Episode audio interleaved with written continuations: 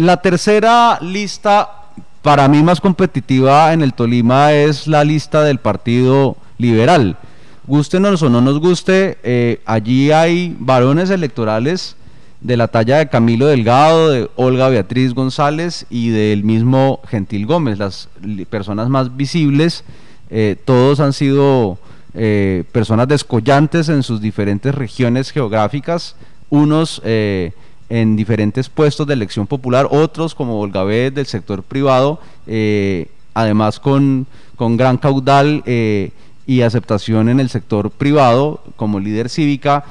Y yo veo muy de cerca que Olga B. puede ser la representante a la Cámara, sin dejar a un lado el trabajo tan interesante que está haciendo Gentil Gómez Oliveros, que tiene también un gran caudal en el oriente del Tolima, a pesar de que hoy por hoy no tiene Javier la mejor relación con el dueño, entre comillas, del Partido Liberal del Tolima, Mauricio Jaramillo. Pero sí hemos visto a un Gentil Gómez moviéndose, y sobre todo en esa relación con el campesinado, en ese uno a uno que llaman en la política, relacionándose con la gente en los municipios de Cordillera, Prado, Ataco, Planada, Río Blanco. Lo hemos visto en muchos sectores y tiene muy claro su mensaje de campaña, y es cómo mejorar las condiciones de la gente que trabaja en el agro. Y pues Olga B., sin lugar a dudas, también galopando en el jaramillismo, muy conectada con la ciudadanía del Partido Liberal, con las bases liberales, y seguramente pues es claro que tiene la primera opción. Y tampoco se puede desconocer allí que aparece un Camilo Delgado que atado muy al voto de opinión tal vez, y eso pues lo podría afectar. Yo veo más cerca hoy la curul liberal que hace 4 años con el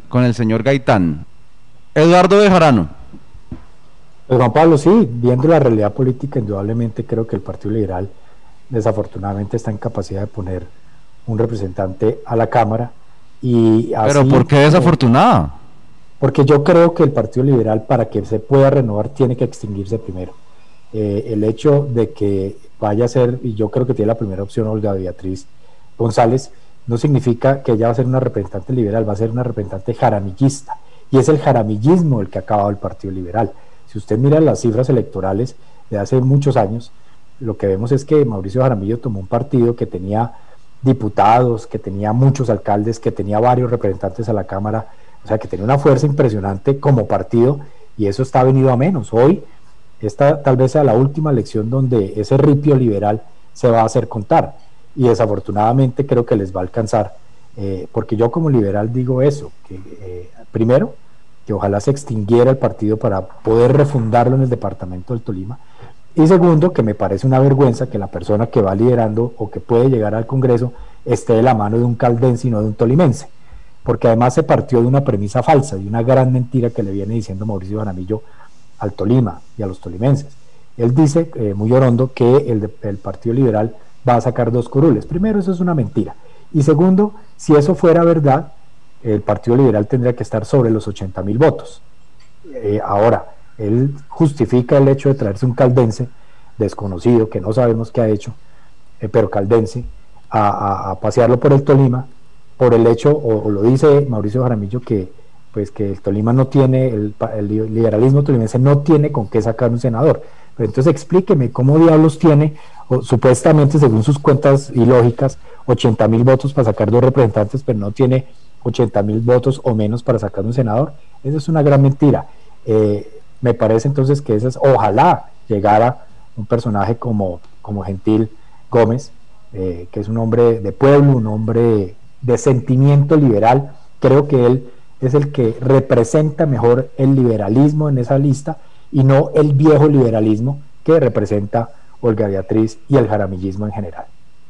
¿Y a usted le gusta más el nuevo liberalismo que lo que usted llama el viejo liberalismo? ¿Y qué es eso de viejo liberalismo? Es que acá hay nuevo liberalismo y viejo liberalismo. El nuevo liberalismo no es solamente el partido que le volvieron a dar posibilidad de contarse en la selección y todo eso. El nuevo liberalismo son las ideas liberales de avanzada, de estar en sintonía con las víctimas, de estar en sintonía con el agro, con lo que sucede con muchos temas sociales en el país. Pero hoy lo que representa el Partido Liberal, en cabeza de César Gaviria a nivel nacional y en cabeza de Mauricio Jaramillo a nivel local, es el viejo liberalismo, lo que tenemos que cambiar en el Partido Liberal.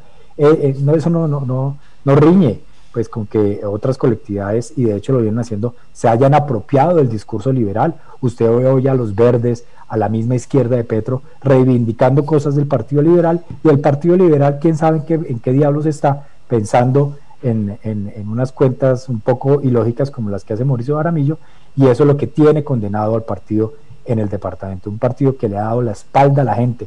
Y usted me ratifica o me corrige, Juan Pablo, un partido que se ha hecho el pendejo, y perdóneme la expresión, con los graves temas de corrupción que se han presentado en Ibagué, empezando por los Juegos Nacionales, siguiendo por toda la corrupción que vimos en la administración pasada, de tal manera que ese es el partidito que nos quieren vender ahora, y ese es el viejo liberalismo que debemos derrotar.